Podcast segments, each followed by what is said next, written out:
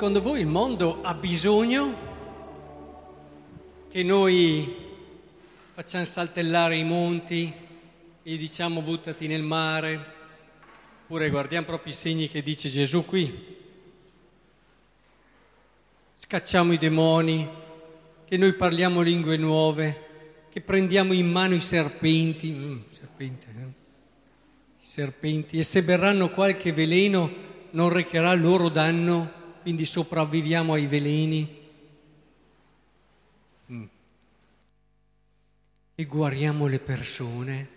Ma ha bisogno di questo il mondo per cambiare il suo cuore. Ma io vi dico che possiamo farlo, poi lo mettiamo su YouTube, avremo un sacco di, di visite, sicuro, però non cambiamo il cuore a nessuno. Eh? Potremmo avere tanti accessi, ma non sono queste le cose che, di cui il mondo ha bisogno oggi. Sono segni, ma segni che ci parlano di altro. Tra l'altro il segno più decisivo Ce ne parla la seconda lettura e lo vedremo con calma. Teniamolo presente questo perché anche molti cristiani a volte sono alla ricerca di segni strani, di segni particolari che ti fanno venire la pelle d'oca, ma quando ti è venuta ti va via e siamo tutti come prima. Provate a pensare al film che ha fatto Mel Gibson, The Passion.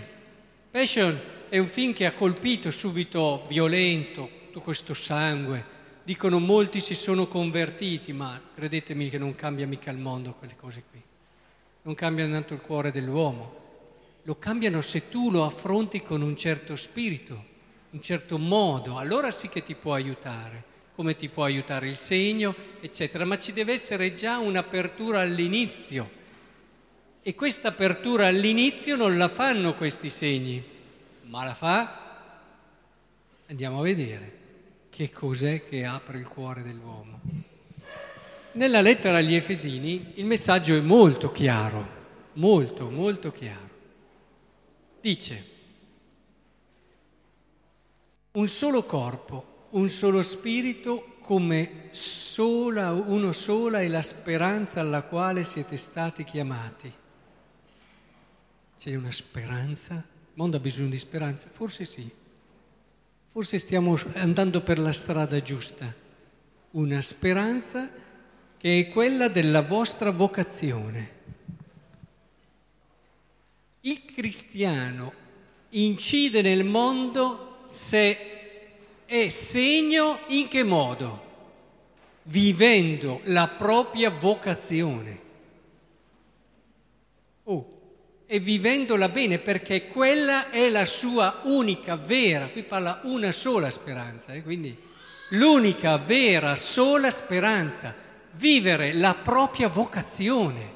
Di questo il mondo ha bisogno, di questo segno qui, dei cristiani che vivono la loro vocazione. Ma attenzione, la vocazione, poi ne parla anche dopo, varia da persona a persona. Ognuno è chiamato in base anche alle sue caratteristiche, le sue tendenze, quelle che sono anche sue anche proprio esperienze che ci sono state, che lo hanno segnato, ma anche quello che è, chiamato più a una cosa che a un'altra. E allora uno vive, mettiamo la vocazione al matrimonio, uno vive la vocazione alla consacrazione, uno vive un altro tipo di vocazione e così via. Ora, è molto importante che capiamo che questo è il livello superiore della vocazione. C'è un livello che sta sotto, che dà verità a tutte le vocazioni e appartiene a tutte le vocazioni. E credo che sia importante che ci soffermiamo su questo, perché senza questo anche la mia vocazione non la posso vivere bene, ma la fallisco. E sempre la lettera agli Efesini ce lo dice, il livello che sta sotto a tutte le vocazioni e permette di viverle. Dice, vi esorto, comportatevi in maniera degna della chiamata, tradotto vocazione, che avete ricevuto, con ogni umiltà, umiltà, dolcezza e magnanimità, sopportandovi a vicenda nell'amore, avendo a cuore di conservare l'unità dello Spirito per mezzo del vincolo della pace. Un solo corpo, un solo Spirito. Cosa vuol dire? Ve lo traduco in parole spicciole. Io se sono una mamma e moglie, naturalmente vale anche per i papà e i mariti, eh? adesso è chiaro che se sono una mamma e una moglie, posso essere la più brava, splendida mamma e moglie, ma se io non lavoro per l'unità della famiglia, io fallisco la mia vocazione. Chiaro questo, no? Perché se fallisco a monte, fallisce tutto il resto. Se poi dopo trasportiamo tutto questo a un altro tipo di, facciamo un altro tipo di vocazione, una vocazione che è poco conosciuta, perché di solito non la si considera, perché non è frutto di una scelta, ma più di un aspetto di appartenenza territoriale. Ma c'è anche questo tipo di vocazione, che è quella dell'essere parrocchiano. Io ho la vocazione di essere parrocchiano eh, da mettere insieme ad altre vocazioni che posso scegliere, ma quella c'è, te la ritrovi, perché sei nato qui, non perché l'hai scelta. Ed è per questo che è molto meglio battezzarsi nella propria parrocchia e non perché io devo andarmi a battezzare là perché o là c'è una bella chiesa oppure ho i parenti là.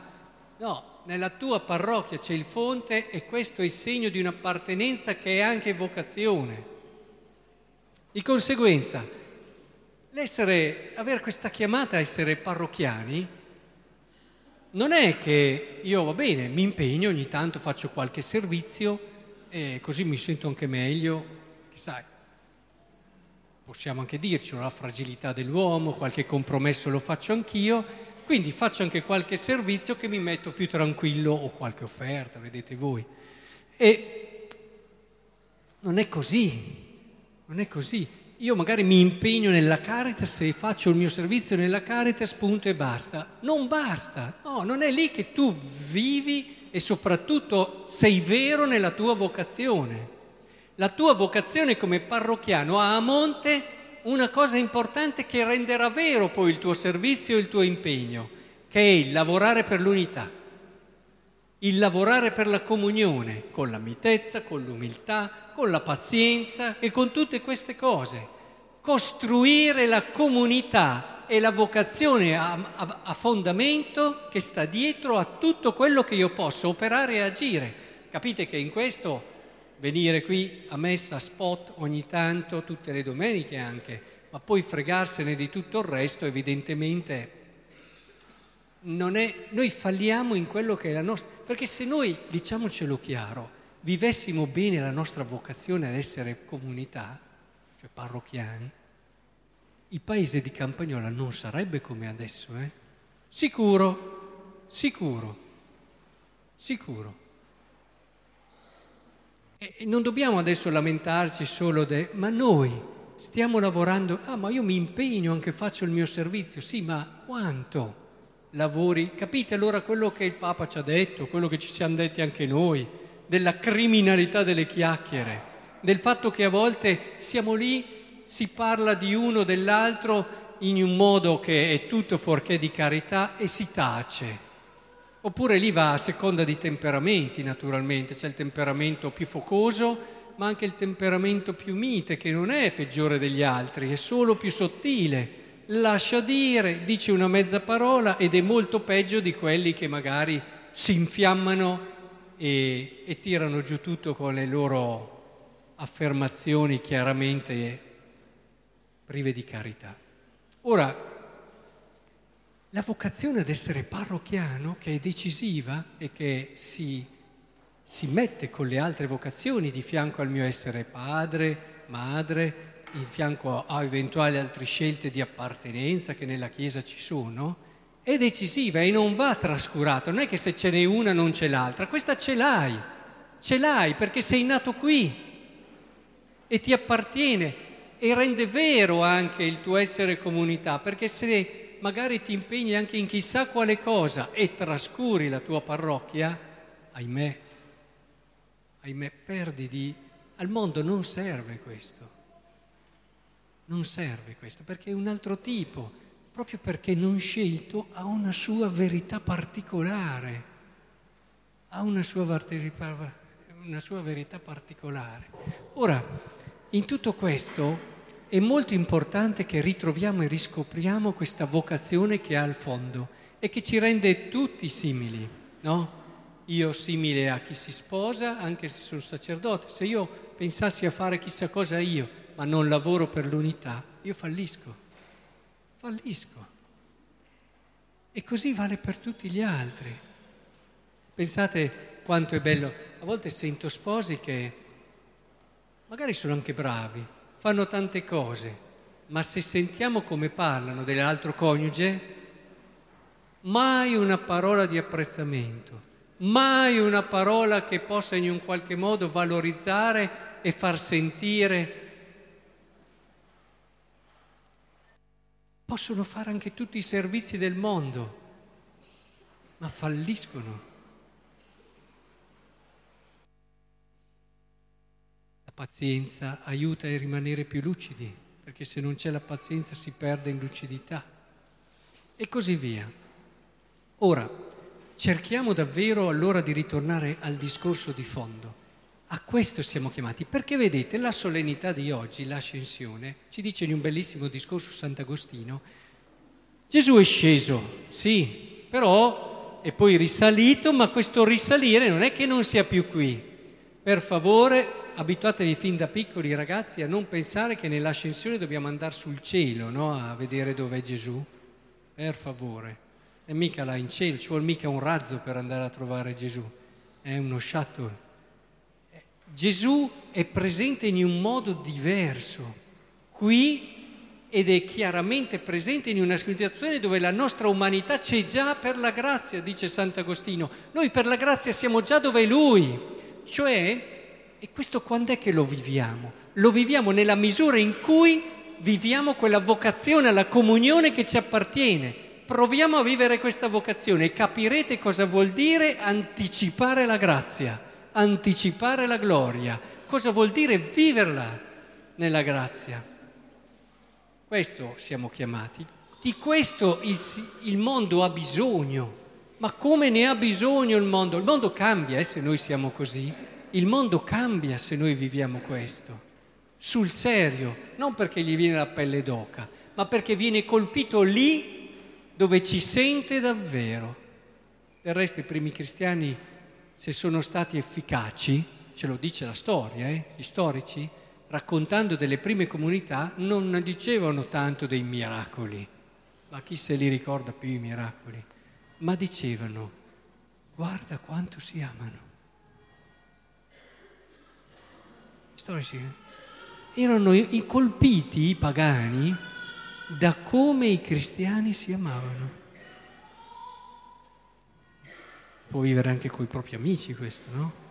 Eh. Quindi, in questa prospettiva, cerchiamo davvero di crescere perché questa è l'unica, sola speranza che abbiamo, la nostra vocazione alla comunione.